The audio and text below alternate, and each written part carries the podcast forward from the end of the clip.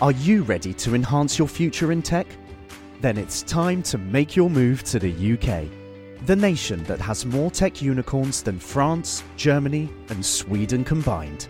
The nation that was third in the world to have a $1 trillion tech sector valuation. The nation where great talent comes together. Visit gov.uk forward slash great talent to see how you can work, live, and move to the UK. Introducing Wondersuite from Bluehost.com. Website creation is hard, but now with Bluehost, you can answer a few simple questions about your business and get a unique WordPress website or store right away. From there, you can customize your design, colors, and content. And Bluehost automatically helps you get found in search engines like Google and Bing. From step-by-step guidance to suggested plugins, Bluehost makes WordPress wonderful for everyone. Go to bluehost.com/wondersuite.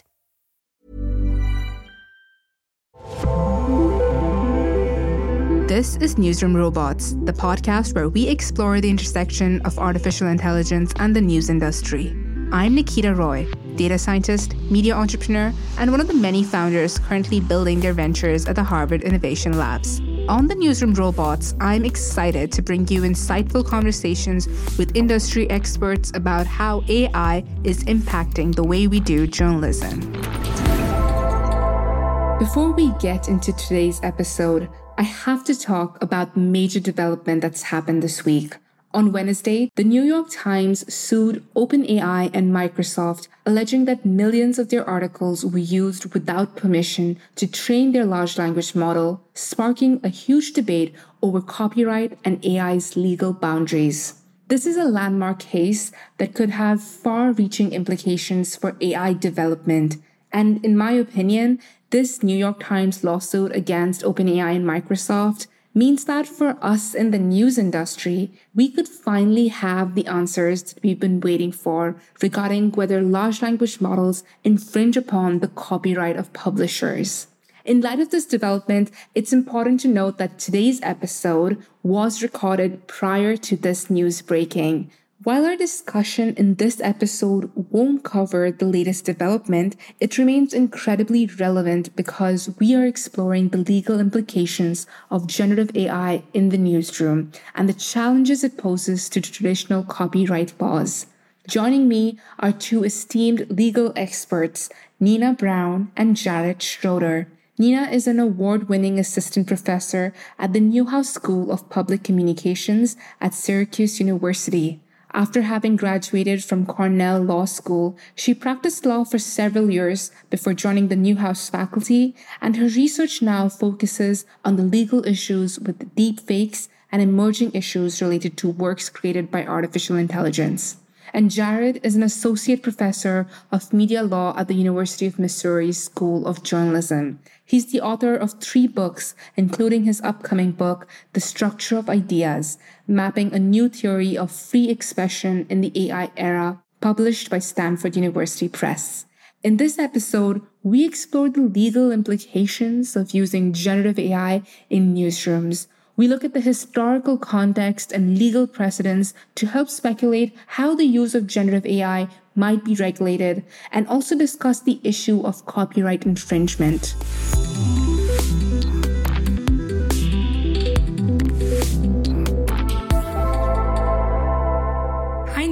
Jared. Welcome to Newsroom Robots. Thank you so much for being here.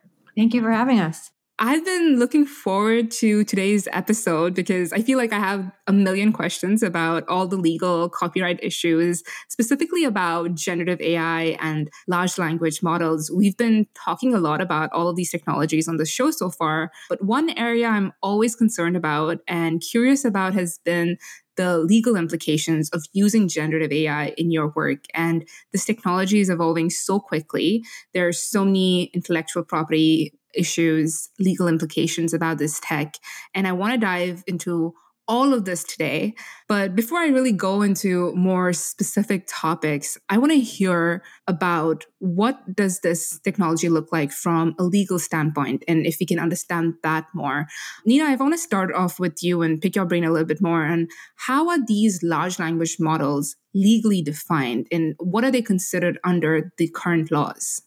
This is a great question and I don't I don't have an answer for you, right? So like many questions that lawyers are asked, we say it depends. And I think this one depends. I think we're still very much in the infancy of understanding how they work and how they're how they're operated. And I think if you got a, a bunch of different legal experts in this area, they would probably disagree.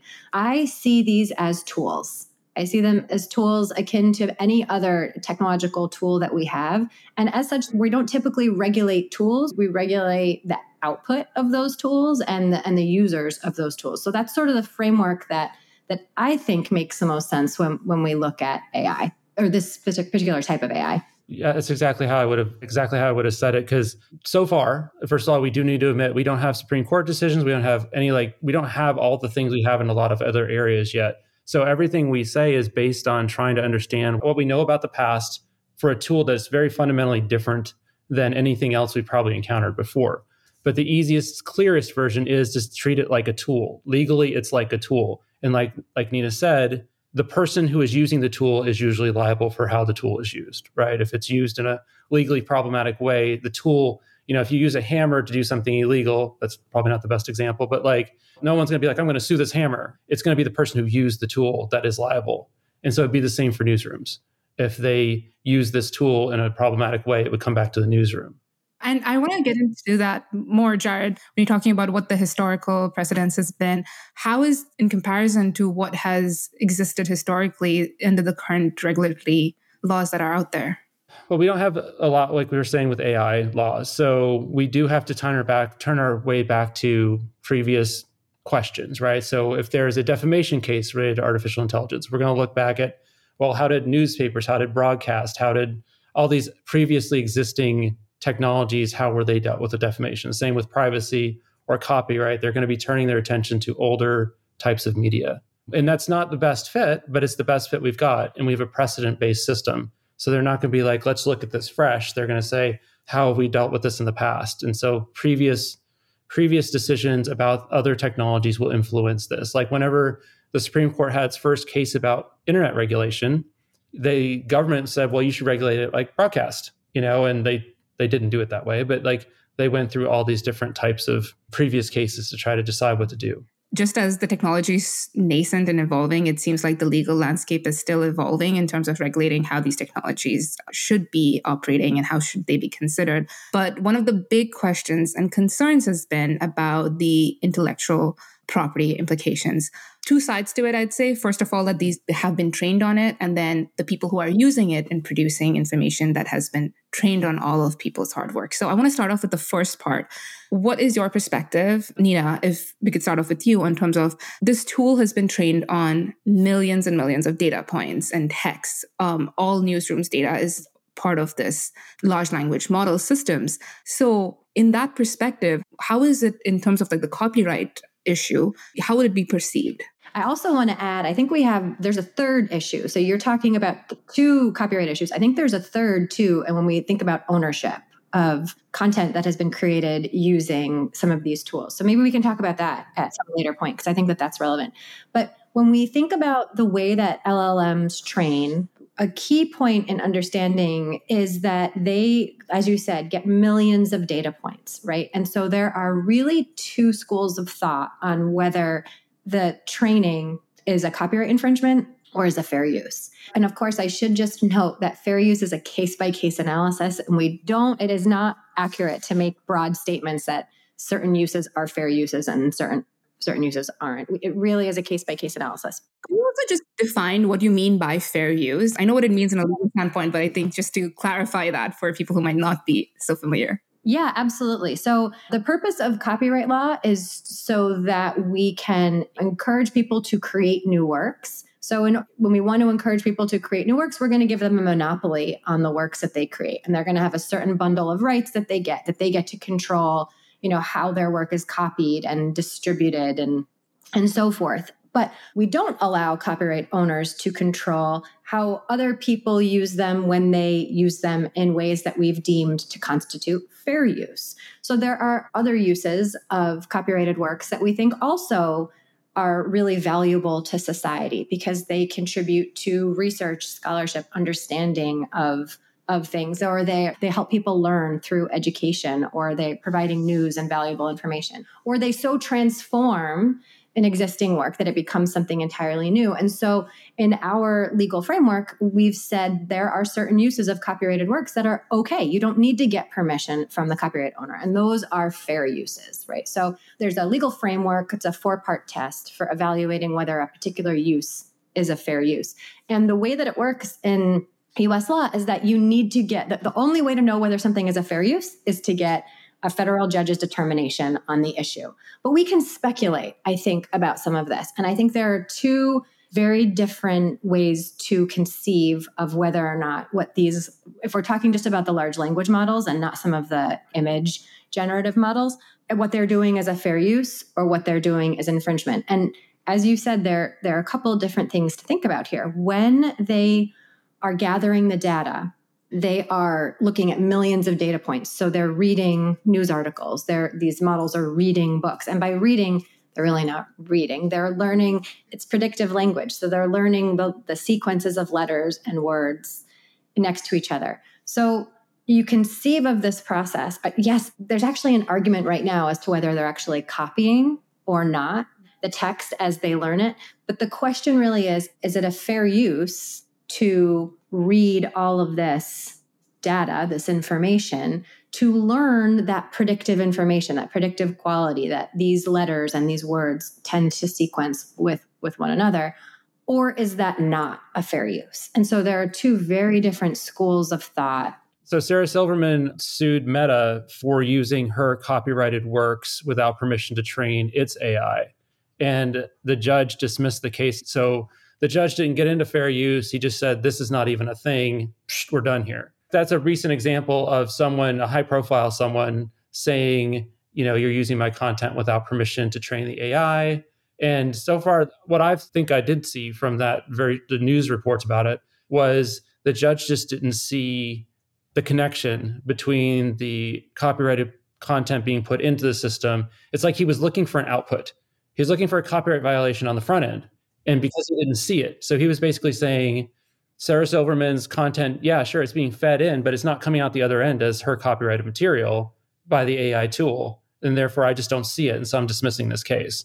So I think that goes back to the two initial issues that Nikita raised, right? One concern is that the learning of the before anybody is putting in a prompt to say write me a poem chat gpt or whatever bot the large language model has to be trained. And so it has to learn how to write that poem. And so it's going to learn how to write that poem by consuming thousands or millions of poems and being able to predict it. So the first question is whether that data collection is an act of copyright infringement, as that LLM is pointed at its web text, right? Which is consists of just a tremendous amount of materials. And then the second question is when the user goes in and says, write me a poem, or probably in the case of Sarah Silverman, write me a joke or something like that, right?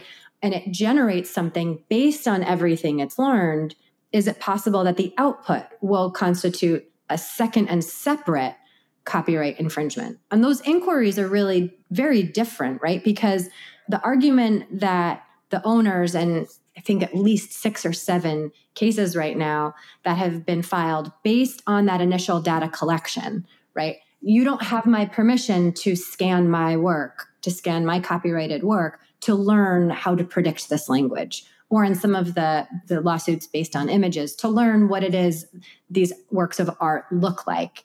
Is that a fair use? And I think I think there's to me, there's a really strong argument to be made for fair use. Again, I recognize that it's case by case, but like in the Getty v. Stability, that that's one of the lawsuits. I think again, going back to the purpose of copyright law, it's to encourage new works that benefit the public interest and having a machine learn what it means to be a poem, what it means to be a joke, what it means to be a painting, what it means to be a painting of a dog or of dragons soaring over a castle. That learning seems to if we're looking at like the first component of fair use to me it, it, seems to be something that would tilt the scale pretty heavily towards a transformative use which tends to be indicative that there'll be a finding of a fair use So, to summarize that, basically, you say that the first concern uh, that people have in terms of the training data is a copyright infringement in itself.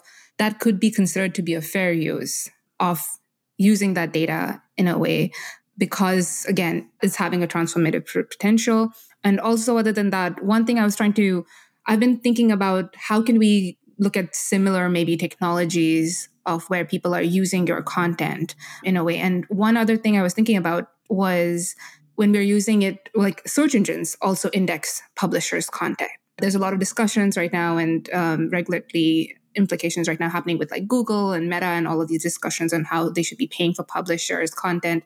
But is it similar to like look at these two buckets in a way of like AI models are not directly reproducing that content, whereas it's the same way how search engines are just maybe like indexing that content? Are those like two similar ways to think about this issue? I think that is the argument, Nikita. I think that's exactly the argument, right? That this is very similar to indexing. It's it's a collection of information that then allows another action to happen that two actions are different, right? When when Google is indexing them, the result, the secondary action that Google's using to, you know, suggest links is very different than ChatGPT, for example, being able to respond to a prompt, a user prompt. But that initial data collection, I think, is I would argue is very similar to that. But there are people who would take opposing views, especially those who have filed suit, right? They argue that it's that it's not fair. That's that's very different than that. And just to get into that a bit, what are the arguments that they're making that it's not fair?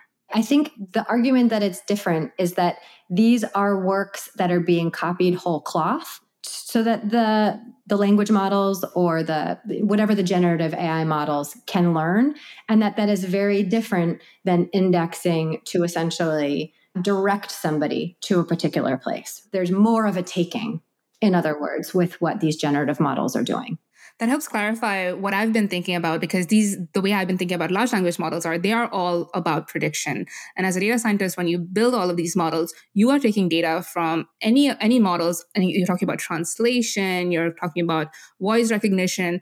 You don't know again what those models have been built on, and they've probably been built on like open source data sets that are out there. And similarly, it seems like large language models have been doing the same, and they're talking about predictions. So it comes down to exactly what have they been trained to do they haven't been trained to copy they've been trained to predict the next word right so that kind of gets like the next issue that we are talking about with copyright infringement is if we are using generative ai in our works, especially as journalists. That's something in the media industry needs to be very careful about. What are the legal implications of that? So we're talking about the output is now a separate issue. So, Jared, I want to get to you about this. When newsrooms are using generative AI from legal perspective, what does that look like? What are the legal implications of possibly using a generative AI content within their work flows? So, not just for copyright, but all the legal implications?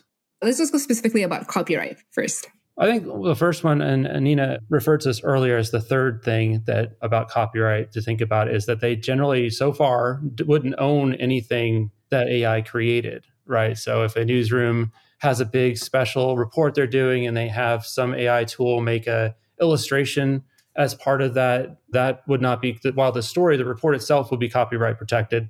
The illustration, because it's an AI tool, so far the courts would say that is not protectable, protected by AI copyright. So that's one thing to keep in mind is if you're using AI, AI outputs so far cannot receive copyright protection. Another thing that newsrooms should be thinking about, it relates to is like the inherent bias in the AI. I guess that's not necessarily a copyright problem, but I was playing with DALL-E 3 yesterday and um, I asked to produce classroom situations and it was producing classrooms of entirely white people. All the professors were men. I was talking to my class about it, and they're like, "Oh, that's really neat," but I don't feel like I'm represented at all in this. And so that's another thing to think about is that the AI is not the AI is not using the reasoning that we would expect journalists to use, and so there should be given a careful look. And then the AI could potentially produce copyrighted work inside what it produces that could potentially create a copyright problem for the news organization. I think they're trained not to, but they make mistakes. The training is not perfect, right? So mm-hmm. Over Thanksgiving break, my uh, son was playing with the image creator, and they have no idea. My sons do not tune into what I do. They don't believe I could know anything. And their coaches in high school are so much more knowledgeable than I am. And my son asked the image generator to create an image of a Chiefs, a Kansas City Chiefs football player holding a turkey because I was there for Thanksgiving. And I was like, well, what if you just put a specific player? He said, it won't give me their picture then. It's trained not to. But basically, when he asked it to create a Kansas City football player who is holding a turkey, it created Travis Kelce, which was interesting too. That even though it, he didn't tell it a specific name, and I've been able to replicate that where I've set, told it to create a wide receiver hold, catching a football in a University of Missouri uniform wearing number three, and it created the exact player. I'm branching from copyright, but those are some things to think about too. I think that makes sense again because it's predicting maybe the next pixel and if within that image, and that's what in its training data. And so you say Kansas City Chiefs, and that's exactly the player that it would again. It's not perfect, and that's that's what it's being reproduced. I want to actually touch back into the point you were talking about newsrooms wouldn't have ownership over the output. So that's one of the big copyright challenges there. Digging deeper into that, if you're thinking of generative AI as a tool, and I knew I use Chat GPT a lot. If you talk about just large language models for one, you, I use Chat, Chat GPT a lot. But with the content you get is not always perfect and you have to edit it down a lot. And now if you are editing like 50% of it and 50% of it is Chat GPT, what does that look like then? The best advice that I can give you, and I actually want to add one other thing to what Jared would tell newsrooms, and this relates, I think, to your question. The biggest, if we're talking about large language models, don't rely on anything that they've generated as fact.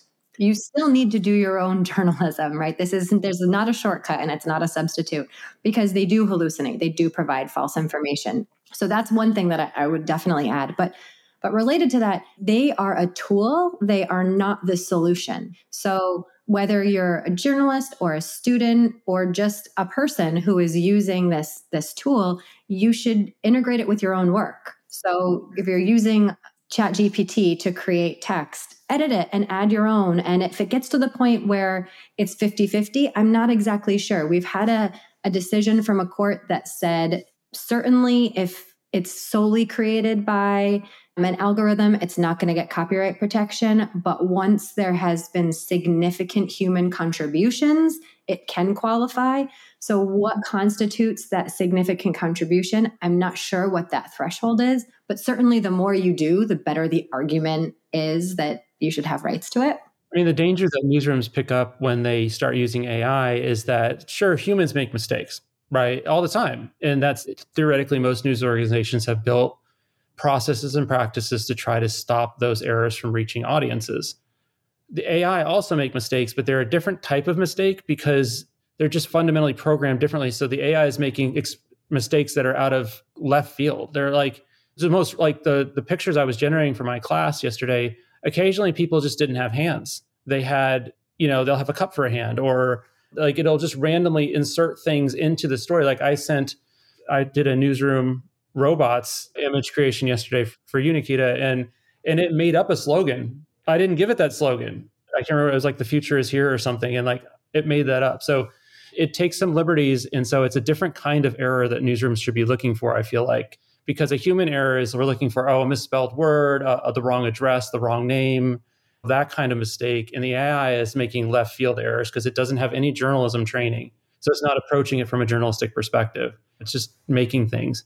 I always say like these large language models, they are language generators and not knowledge generators. And so relying on anything else other than that capacity of what it's trained to do is a wrong use of that tool.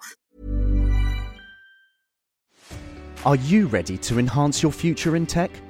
Then it's time to make your move to the UK, the nation that has more tech unicorns than France, Germany, and Sweden combined the nation that was third in the world to have a $1 trillion tech sector valuation.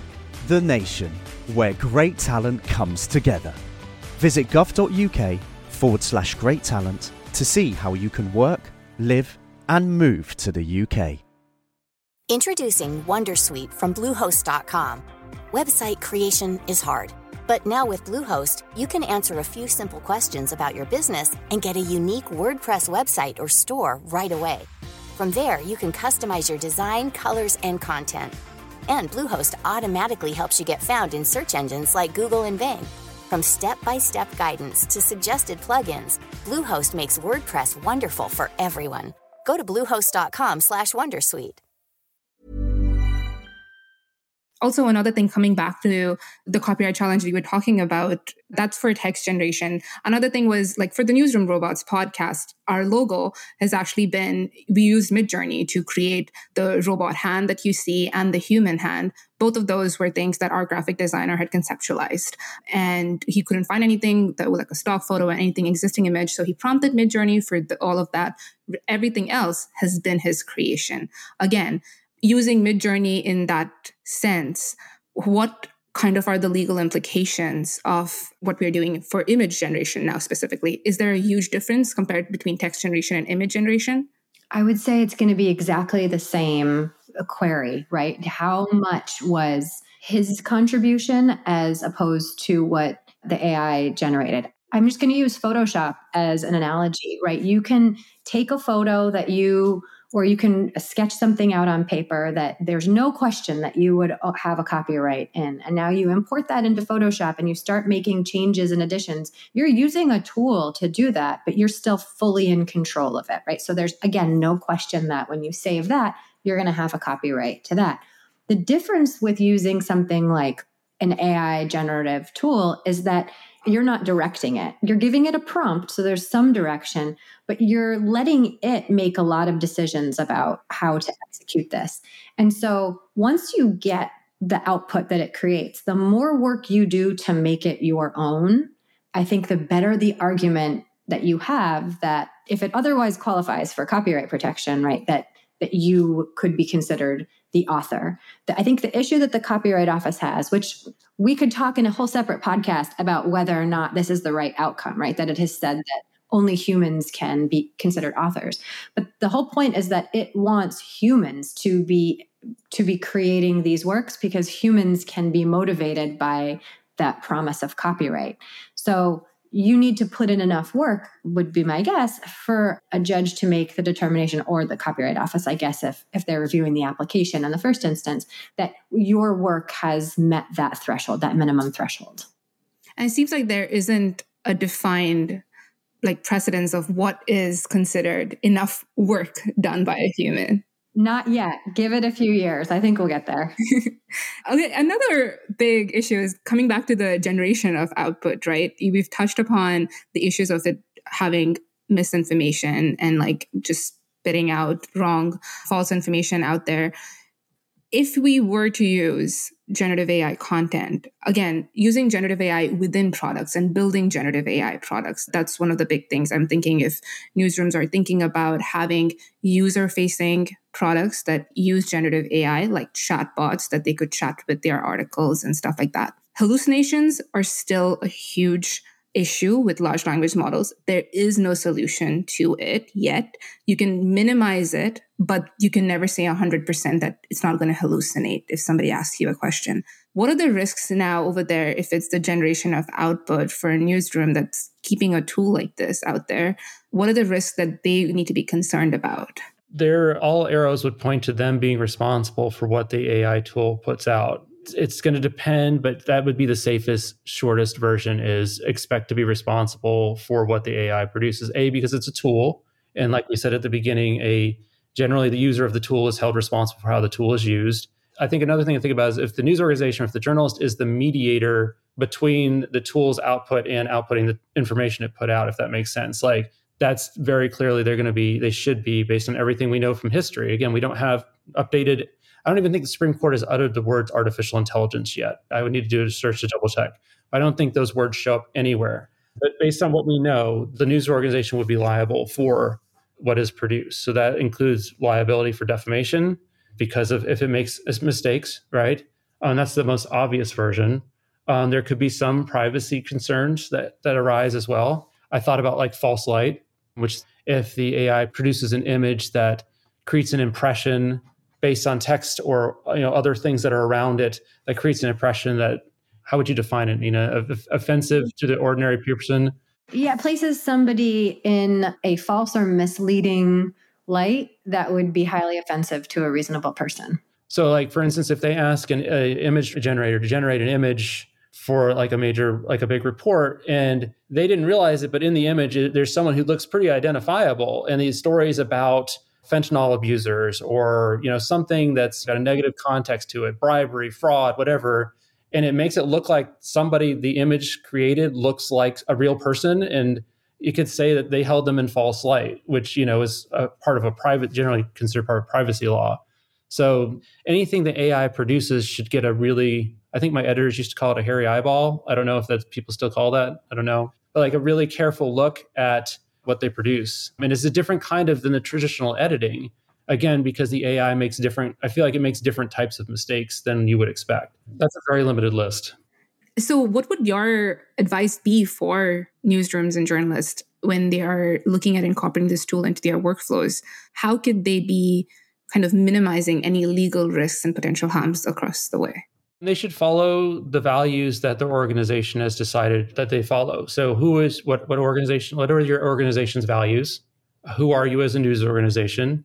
And then align your use of AI with that. Because within the values and the ethics of your organization, if you're the organization that really cares about accuracy and you really care about transparency, you should create systems and processes for using AI that reflect accuracy and transparency, right? So you should be doing things that traditional journalists would do, which is ensuring if you're going to ensure what your reporters publish is accurate, make sure what the AI publishes is accurate. And if if there are problems about the AI being accurate, adjust the use of it, reduce the use of it.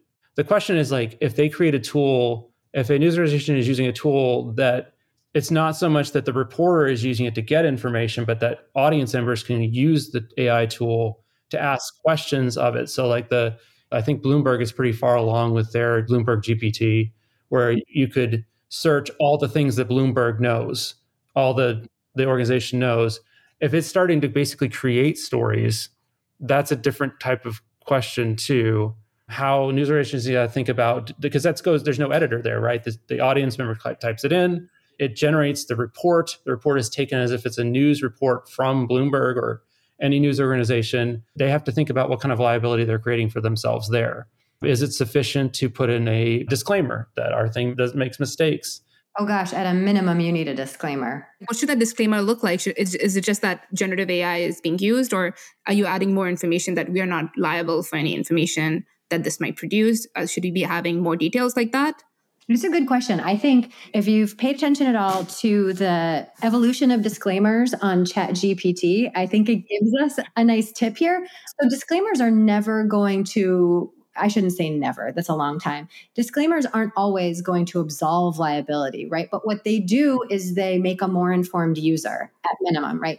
So I would definitely let them know. I would give them as much information as you can that they're this is using generative AI, that it may produce information that is wrong or incorrect, that we've done the best we could to stop it from doing that, but that it's not perfect, right? That you can't rely on this information. I sort of think about the the biggest risk to me is when you have the public interacting with the bot giving information. So that makes me most nervous for newsrooms to do. It makes me much less nervous for newsrooms to rely on it to help break writer's block, get something going that then they can take on and finish and make their own, or to get started on something. That doesn't make me so nervous because there are, like Jared said, there are some checkpoints in place. You're going to have a journalist who is owning that story. You're going to have editors in place who know how to give feedback and, and make improvements. But when you have an end user, you have a consumer who is going onto the website and asking for information, and then the AI model is generating a story, presumably to give factual information to the user, the risk of hallucinations is is significant enough for me to make me really nervous about a tool like that. It's like having an employee who is so forget about the technology for a second. Imagine having an employee who's chatting with the public, answering questions. The better trained that employee is, the better those answers are going to be. I guess the less training they have, the more risk you have of answers giving rise to all sorts of liability, like Jared was mentioning before. And not all models are the same, but even the best model, I don't think is totally safe. I think there's there are risks for sure associated with them. So be careful when you take the journalist completely out of the picture. That's basically it seems like what we're saying is the liability is greatest when the journalist and the journalistic processes and practices that most news organizations follow are taken out of the picture because the audience engages directly with the AI tool and not it's not mediated by a journalist doing a fact checking. And providing contextualization, which is so critical to accuracy and understanding. It's not something I feel comfortable with at this point. That I don't I don't like the idea of a news organization using it for that purpose. For other purposes, answering, you know, for customer service inquiries, maybe, but for generating information, I'm really nervous about that right now. And that makes me think of a really good point that a friend of mine who is a First Amendment lawyer pointed out to me last summer. News organizations, his advice about AI was news organizations should check to make sure that their media insurance covers AI created content. Because he was concerned that if it's not in the policy, that if they do have a lawsuit that arises from the use of AI, the insurance could just be like, well, this is not in the policy. We don't cover AI. Therefore, you're on your own on this. And so that's kind of a it's not directly related to your question, but I definitely thought it'd be worth mentioning that a simple thing that every news organization could do is to check in to what their their media insurance policy does regarding AI. Can you imagine a policy that exists that covers AI? Right. It's very likely they don't. Right. And so it's, but they probably will be in the future. But yeah, it's, it's definitely worth checking in to. I feel like that's a guaranteed exclusion. Acts of God, artificial intelligence, produced material. Yeah, absolutely. So removing the journalist out of the loop or any without having a system where no human in the loop is like there's no human in the loop is detrimental i see in terms of the risks that could be there. Because your organization's name is still on what is produced. I mean we could bring up the sports illustrated issue but i mean i don't know if that's exactly the same but i mean sports illustrated's reputation as a news organization not it wasn't doing great. It's doing less great now because as far as we understand and we haven't gotten completely clear answers they were creating content and and reporters uh, using J- AI and not telling their audiences at all. That's probably not a best practices move there. As a reader, and just as anybody, like it just feels wrong, I would say, ethically. Like you're not even telling, you're making up people and not telling that it's an AI avatar. You're okay with an AI avatar or something like that, but not even telling that it is one and putting them, especially as journalists, where we have to put trust in the news. And that just, I agree. But Another thing is when I'm thinking about generative AI and we're talking about AI in general, I think this is different from natural language generation than like what the AP has been doing with their financial reports that they've been automating since like over a decade now in terms of because of their it's a rules based system and it still generates language but unlike the large language models it's not predicting the next word. It's all like an if else statement basically if this is what it is then this is how the sentence should look like so in those kinds of ways i just want to make that distinction then anina is in that kind of ways then you the, those liabilities are very minimal in a way Definitely. So, Nikita, this is your expertise. So, correct me if I'm using these terms wrong, right? But I think it's the difference between a closed system and an open system. When when you have a closed system and you have pretty strict constraints on what is going to be produced, you are minimizing your risk of liability. And the Washington Post and the Associated Press have been doing this for years really successfully with exactly the types of stories, you know, whether they're financial reports or sports game updates, stuff like that. You're really limiting your risk with those, what I'm calling closed systems. Whereas, you know, the other side, these open systems, there's no limit to what text they might generate or images, right? Depending on what it is, might generate, which which is where the liability, I think, really increases. And coming back actually then to the whole large language and image generation models, how is the, the regulatory landscape evolving right now? Where are you seeing it would be heading towards?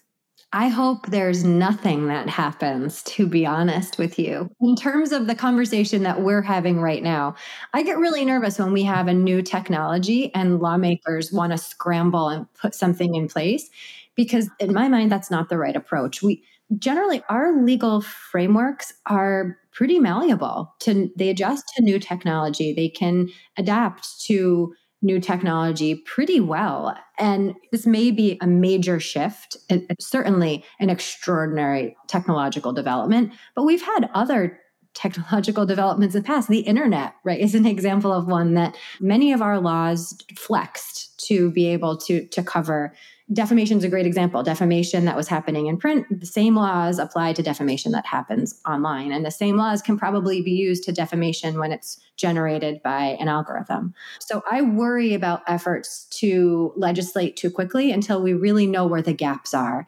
And I don't think in the areas that we're talking about, I, maybe there's some gaps with copyright. I don't think that when we're talking about other speech harms like defamation, like some of these privacy concerns, false light, or even sharing private information, if it shared private information that wasn't supposed to be made public, I think a lot of those we have a legal framework set up. So I am wary of regulators trying to write specific laws for AI, although I imagine there are some other gaps maybe with privacy that might need to be addressed. I don't know, Jared, have you already thought about those those gaps? Well, I would just add that so in the US, I mean, we're kind of a legislative dead zone anyway, right? Like just nothing's thing. We're not thinking of new ideas right now. We're struggling struggling with just getting lawmakers to walk from one holiday to the other right now is kind of a big step for us. So luckily for Nina and anybody else that doesn't want to see any legislation, there doesn't look like there's going to be any. But Europe is very proactive, and the EU has been very proactive, and they are very late in the stages of finishing up the Artificial Intelligence Act. So they're they are being more aggressive and proactive, very harms focused, creating expectations that any AI that is you know in interacting with the public doesn't create harm. Their laws is very long and complicated, but that's an example of something that's moving forward. You might see some things pop up on the state level here and there I wouldn't be surprised if California started experimenting because they're they're kind of the Europe of the US as far as being proactive and trying trying new things that no one else has tried so far. So uh, if I was going to look for if someone asked me which state I would look for to see if there's any AI related legislation this coming legislative term, I would look to California first. But yeah, the landscape is very not moving right now. Actually, Jared, what you said just reminded me. I mean, we tend to think of generative AI almost as being separate from deepfakes because deepfakes, although it uses and there there is legislation in California and Texas and elsewhere directly addressing deepfakes, which I'm also a little suspicious of that legislation. But can you give us a brief overview of what that legislation looks like? Yeah, so it's a little bit different everywhere. So, Jared, you should talk about Texas. I mean, you that's your bread and butter. Oh, that, well, I mean, the Texas deep deepfakes law is very narrow, and I don't know that I've seen any court cases come from it. It's purely for political deepfakes, so it's only political speech, and it's only during a period before an election. I can't remember what the period is. Is it a month or sixty days? But something like a very specific period before an election, a deepfake that is misleading, which inherently they generally are, and it's politically related, there can be legal action taken against the person who posted it. That's Texas's law. It's it's maybe a few years old now, but I don't haven't seen anything big come from it now. With generative AI, that's also possible. Like with image generation, though, as you said, they are not producing when you say a particular person's name, they're not producing those images, but you can get models to run that are not kind of like been having these restrictions and they could produce any public figures put them in kind of unpleasant situations and have that and propagating that as misinformation and so like what does that kind of like legal landscape look like over there I think it's the same whether it's created by a person or whether it's created by an algorithm. I'll give you an example. A student showed me yesterday an ad that she saw on TikTok and the ad was for essentially a dupe of Kim Kardashian's Skims underwear products. And in the ad, it played what, what I'm assuming was the student and I are assuming was a deep fake of Kim Kardashian's voice saying, Oh, my products are so cheap. They only cost $2 to produce, and I sell them for $65 my customers are so stupid, right? Essentially saying that, which my student and I kind of agreed that would be very unlike Kim to get become recorded saying that. So we started talking about that and she said, "Well, what's the liability?" And I said, "Well, it's the same whether someone mimicked the voice or they used a computer to create the voice, right? The harm is the same."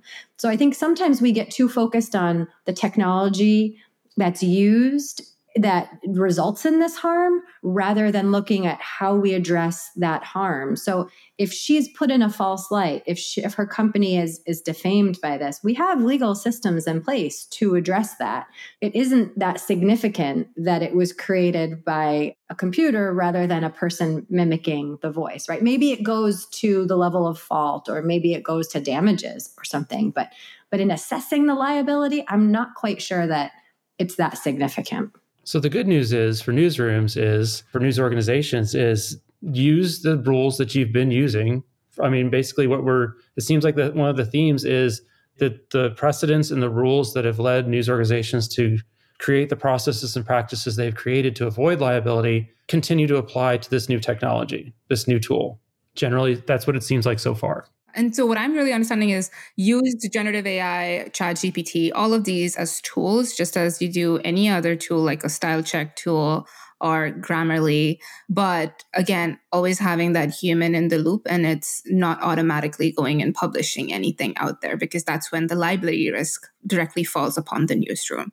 And also for, again, I'm thinking newsroom products that would be using generative AI, if you're going to have them directly user facing, there's again a huge liability risk because of the risk of hallucinations if you're including that in your products.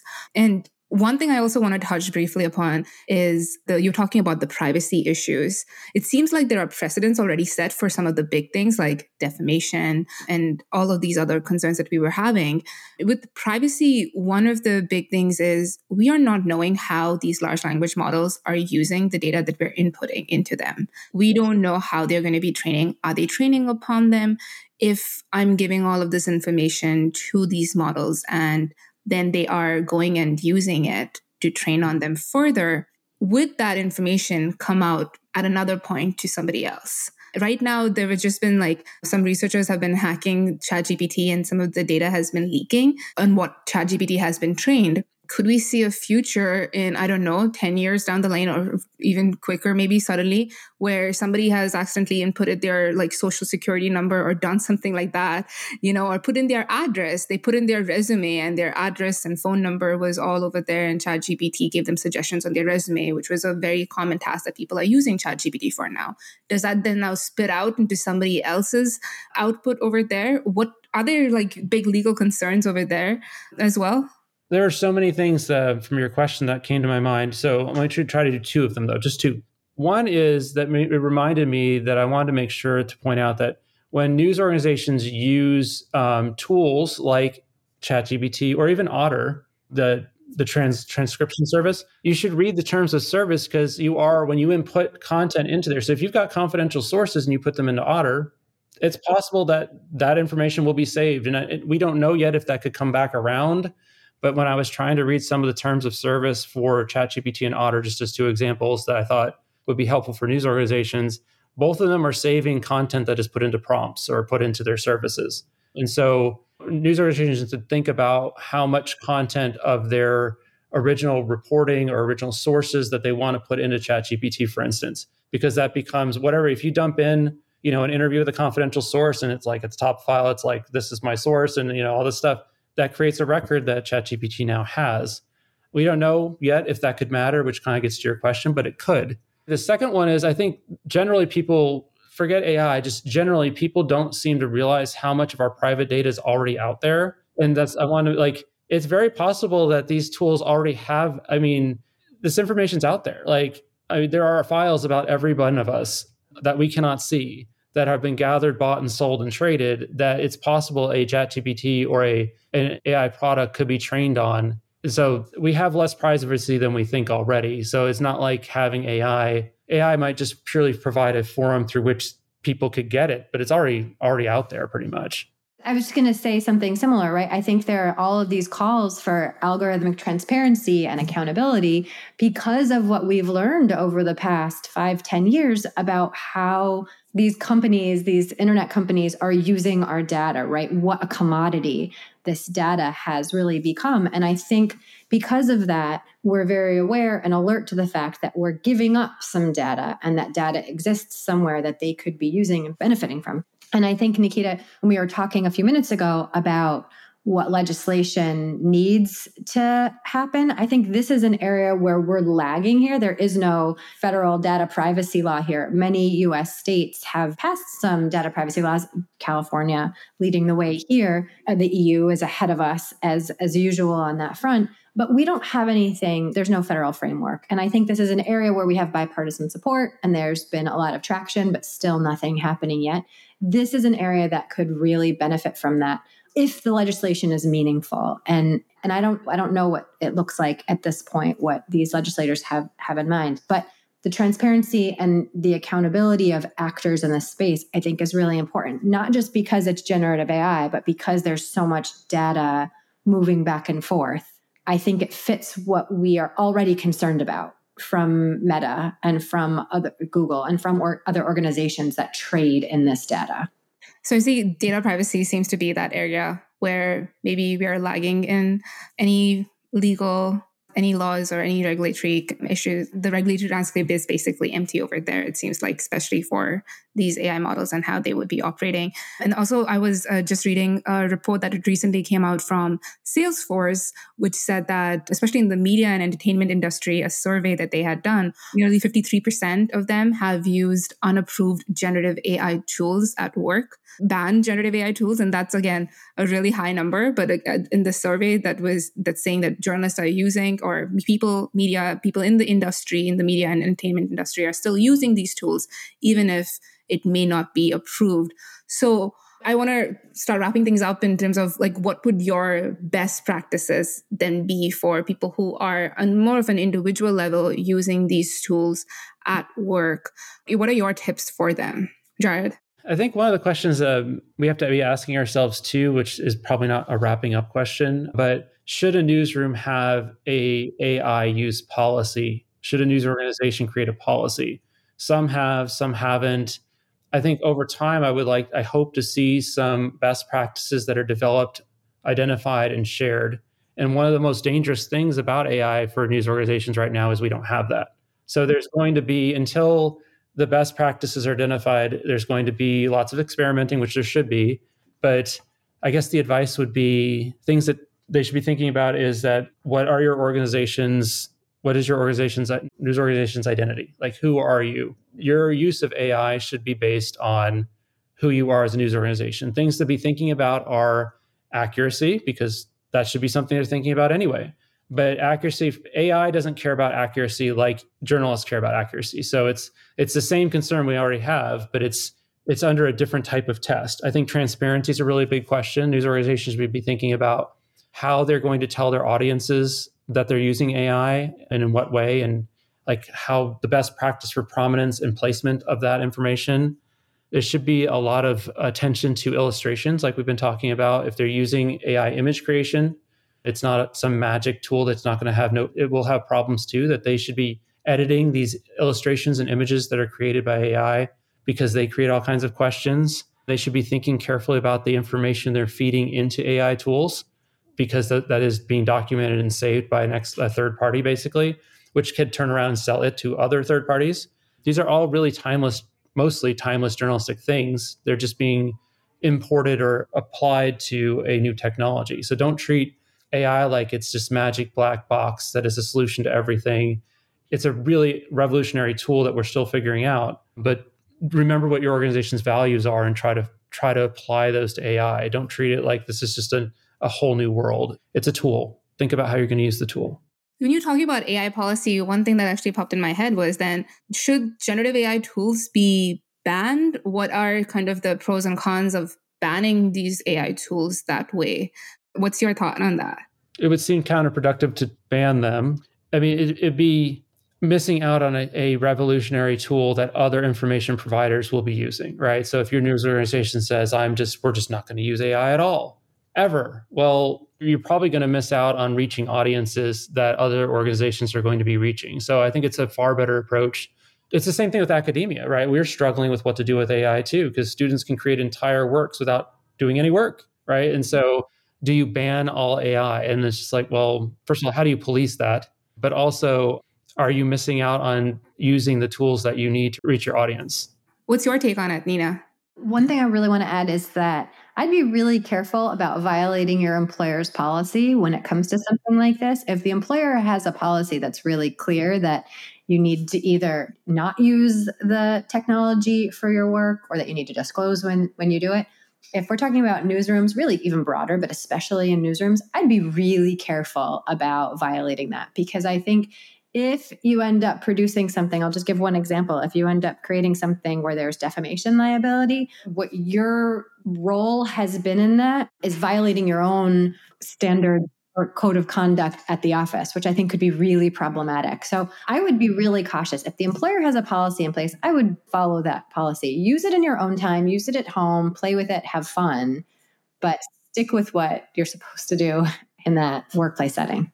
That makes 100% legal sense, but I also like that journalists hate to follow rules. And I remember like when I was like, you know, a reporter and the the newsroom was like, you can't go cover that tornado because it has to be clear first. And we'd be like, we want to go do our job. We don't want to be stuck by an insurance company saying, so Nina's advice is absolutely true, but I, I, also think that I guess the thing I would add that is if a newsroom has a policy and an employee doesn't follow it, my understanding is that the newsroom can say we're not liable here because this person did the wrong thing. The organization did not. Is that fair nina? Like i don't think that's going to hold up. I think the organization is still going to be liable. I think that there may be individual li- liability in addition and i think that individual will be jobless you know at best. But no I, I don't think so. I think look to the point that you made know which rules to break. I'm not sure this is one of them. Yeah, true. And I think, yeah, 53% was quite a high number. This is the first time I'm seeing a survey report on how many people are using these tools when they are banned. So that was a bit of a shocking number for me. But as you're saying, I think it, the, the liability is quite high, and especially how we are using these tools is so important. And talking about all of that, I want to kind of end things up with hearing how AI has had an impact on your own personal life. Nina, how have you been using AI? Have you been using ChatGPT? Any fun cases? Yeah, I mean, I've played around with it a lot. I've been playing around with it for, I guess, a year now. And I've really tried very hard to have it help me do my work, to generate some exam questions and assignments. And it has just failed me every time. so I've had to do a lot of work on my own there where I thought it might plug in. I actually I have this is not a self promotion, but I, I recently launched like a an apparel company selling t-shirts and hats related to hockey and lacrosse. And I don't know SEO. I don't know online marketing. And so I actually asked ChatGPT to ask me questions about my business, learn about my business, and then suggest like a SEO marketing plan for me. And I've been taking its advice. So I, maybe it's because I don't know enough to know whether it's good advice or not, but I've been using it in the SEO descriptions and keywords. And I think so far it's been, it's been really valuable for me. So I like that example because I think it shows in teaching you're an expert at that. And so your level of knowledge is way higher than what ChatGPT is probably giving you. But you started your own business and an online business and something you're doing and you don't know, you're not an expert yet on it since you're doing it for the first time. So ChatGPT's knowledge is uh, higher than what you might have. So it's kind of guiding you along the way. And soon you might have better knowledge and not be using ChatGPT anymore for those purposes, maybe. Yeah, that makes perfect sense. I like the way you framed that. Yeah. And Jared, how about you? You you've been playing around. Since we spoke last, you've been sending me quite a few images from time to time on how you've been experimenting with it in your class. Yeah, he's looking for Travis Kelce and other football players. I'm just experimenting with the technology, right? I think for my students, I need to be using what they're using and I need to be bringing, I'm trying to bring it into the classroom to connect with the questions that they have. So so, what's the AI policy in your classroom like? Are they allowed to chat, play around with it? Oh, yeah, I definitely don't. As far as doing assignments, I don't have anything this semester that I'm really concerned about, but I'm not one of the professors has a technology policy. I don't know, Nina, if you do that or not. I remember when I was a TA, the professor I was TAing for used to make me tell students to get off their computers all the time. I think they should be using their computers in class and maybe they'll even look something up that I'm talking about instead of shop. But I mean, yeah, I've been trying. Like I sent you, I think I sent you the Drake song that ChatGPT created for me this week. So I was teaching my first class period about copyright on Tuesday, and I asked it to write a Drake themed song about copyright because he's had a case about uh, his voice being used without his permission. And it really nailed it. Did a really nice job hitting a lot of the fundamental ideas of copyright in a Drake song. And so yeah, I used it in class to try to get my students to pay attention, to get them to care. I did not perform the song. I am not paid enough for that, but evaluations weren't done yet. So anyway, yeah, it's useful. I'll ask it definitions and I'll throw the definitions up on the slides and be like, hey, this is the definition it gave me of fair use. Does this look accurate based on what we talked about in class last class period? It's just like a review tool. A friend of mine has asked students in an assignment to ask about a specific case and then evaluate whether or not ChatGPT got it right about the case, which is a great way to test learning, to have them kind of critically evaluate an AI output, which is just not just good for class, but good for them to teach them to critically think about what AI output. So that was a really good idea. Fun. I love all of these fun use cases as a student. I wish I could be there in your class and hear that Drake copyright. You could probably have an AI generated voice over it, so you have like a Drake Drake song. I could do that, maybe and some AI generated music and beats for along with it. so you wouldn't have Maybe to next semester. Yeah. Well, Nina, Jared, this has been uh, very enlightening for me. I feel like I have answers to questions that I've been having for such a long time since I've been playing around with this. These copyright concerns have been a big, a big issue. And so being able to break down exactly what these concerns look like, what's possible, and what the legal landscape is right now has been so helpful. Thank you so much to both of you for joining me and in this conversation. Thank you. This was really fun. Yeah, thank you so much.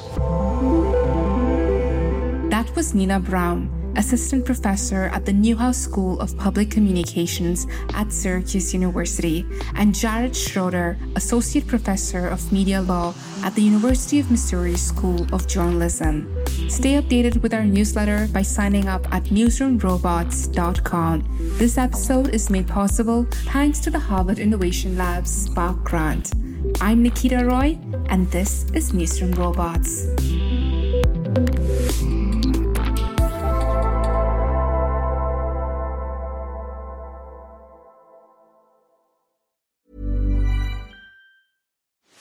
Are you ready to enhance your future in tech?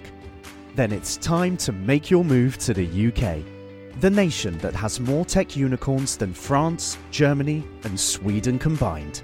The nation that was third in the world to have a $1 trillion tech sector valuation. The nation where great talent comes together. Visit gov.uk forward slash great talent to see how you can work, live, and move to the UK.